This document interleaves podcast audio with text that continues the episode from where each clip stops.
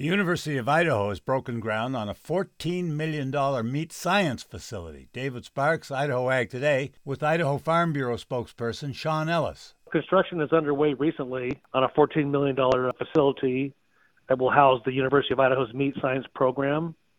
And this new facility is going to be 12,750 square feet. It's basically four times the size of the current facility. So what I was told was that you know the program has grown a lot over the years, over the last three decades, but the future growth is limited by space. And so this new facility will allow them space to grow into the future. And it's going to be called the Meat Science and Innovation Center honoring Ron Richard.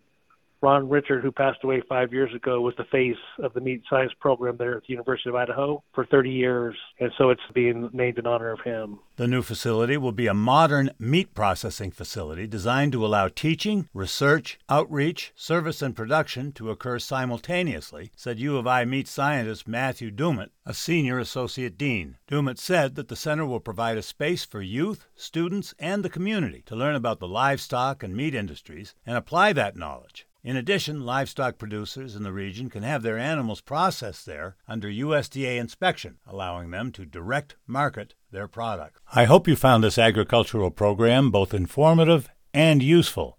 I'm David Sparks, proud to represent the Ag Information Network.